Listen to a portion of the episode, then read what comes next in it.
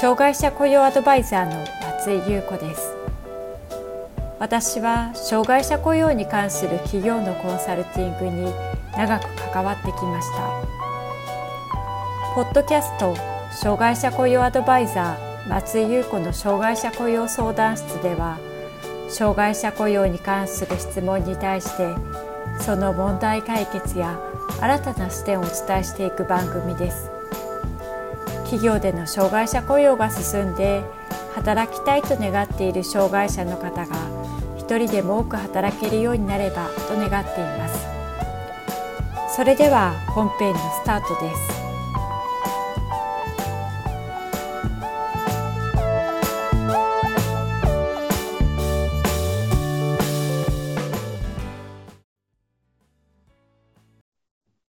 障害者雇用 .com の松井です。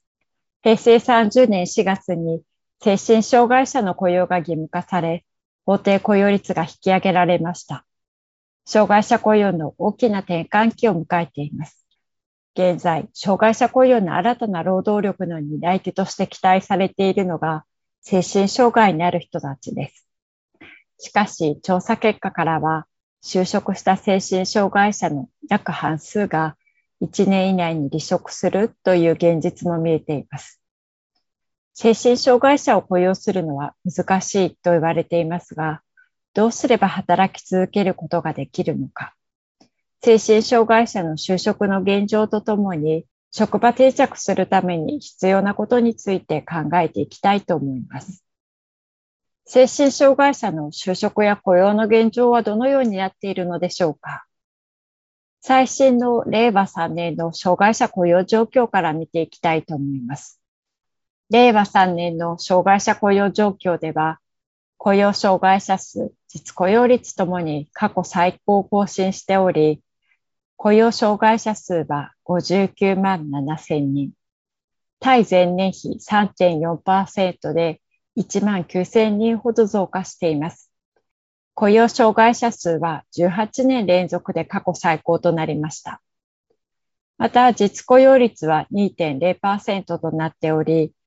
対前年比0.05ポイント上昇しています。障害別に見ると、身体障害者は35万9千人、対前年比0.8%増えています。知的障害者は14万人、対前年比は4.8%増えています。精神障害者の雇用は9万8000人、対前年比11.4%となっています。このように精神障害者の雇用が伸びている理由としては、平成30年に雇用の義務化の対象に加えられたことや、企業での障害者雇用が進み、他の障害種別の採用が厳しくなっていること、また精神障害として就職を希望する人が増えてきているなどの理由が考えられます。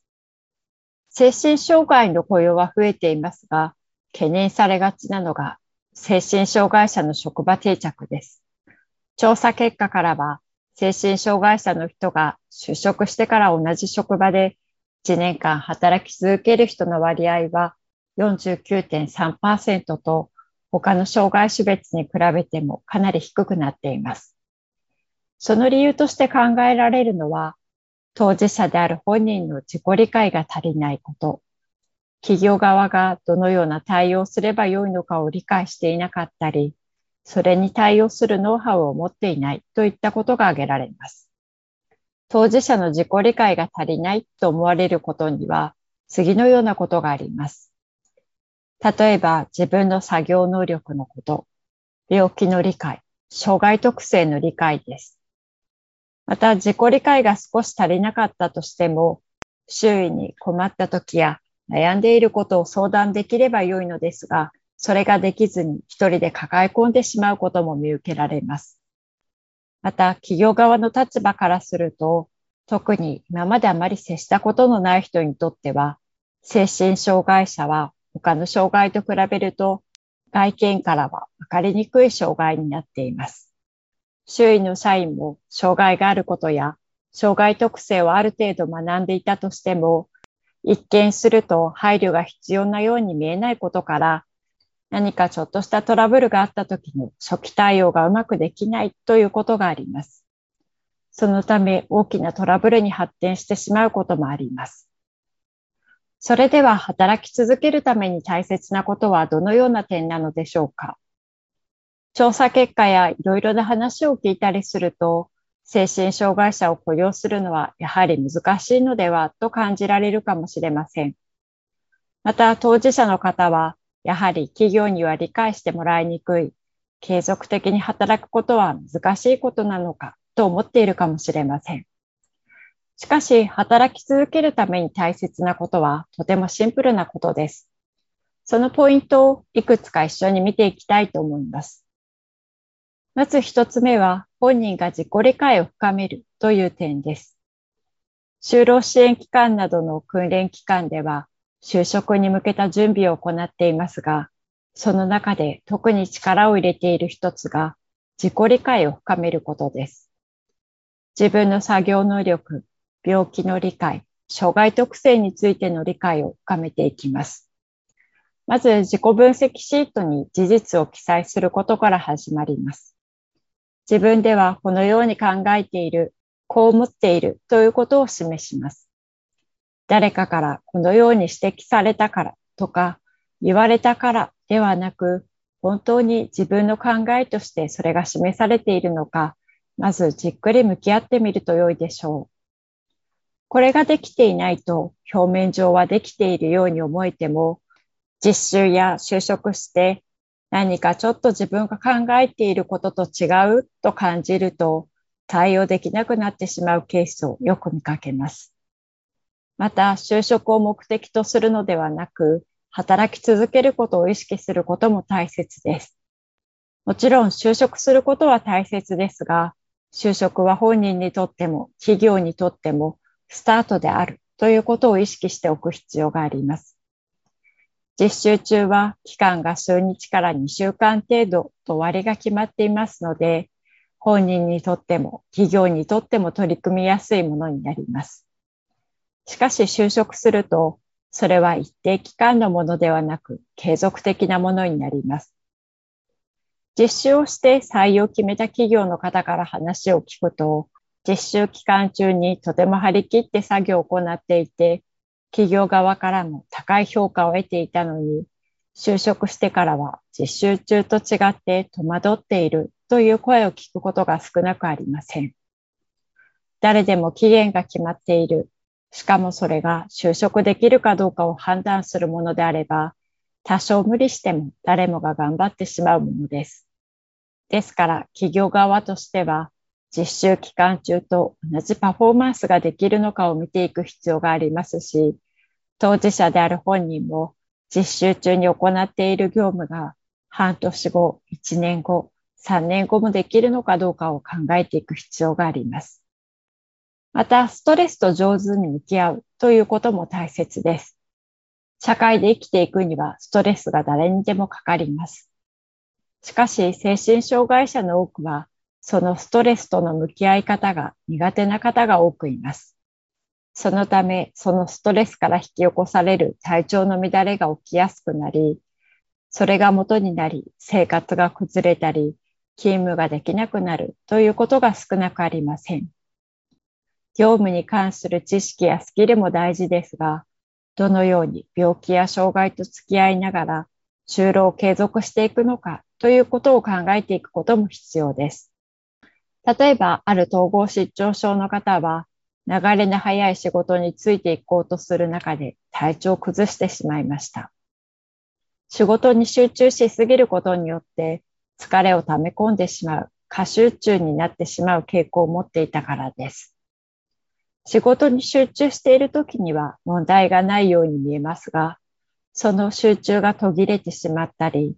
切れた時に一気に疲れが襲ってきて、次のことが何も手につかなくなってしまうような状況になってしまっていました。そのため、1時間に1回、過集中になる前に休憩を入れるようにして改善を図りました。働き続けるために大切な4つ目の点は、コミュニケーションをとり、お互いの気持ちを知るということです。今お話ししたように、過集中になりがちな統合失調症の方の例を見ると、周囲からは一見すると仕事がどんどんできるので、もっと頑張れるのではないかと期待されてしまうかもしれません。しかし、この無理をそのまま続けていくと、しばらくして疲れ果ててしまうことになります。一時的にどんどん作業を行ってスピードを上げていても、それが続かなければ、ミスがどこかで多く発生することになるかもしれませんし、仕事が続けられない状況になるかもしれません。そんな状況を乱さないためにも、当事者側も企業側も率直に話してコミュニケーションを取ることが大切です。お互いに良かれと思って自分の気持ちを明らかにしないまま無理をしていた結果、当事者側からは企業は自分のことを理解してくれない。企業側からは本人が自己管理や自己理解ができていないというコミュニケーションの溝ができるケースがとても多く見られます。自分の立場、考えを自分の中で当たり前だから他の人も同じように考えているだろうと考えるのではなく、相手の立場からも考えることが必要です。また、それを伝えるという努力をすることもお互いに必要です。会社としてはそう思うんだと当事者が受け止めること。本人はそういうふうに感じているのか、こういうのが働きづらいと思っているのかと受け止めることです。もしかしたら結果的には受け入れられないこともあるかもしれません。それでも双方のお互いが受け止めようとする気持ち、理解したいという思いを示すことは、信頼関係を築いていく上でとても重要なことです。まとめです。精神障害者を雇用するのは難しいと言われていますが、どうすれば働き続けることができるのか、精神障害者の就職の現状とともに、障害者が働き続ける上で大切になると考えるポイントを見てきました。本人が自己理解を深めること、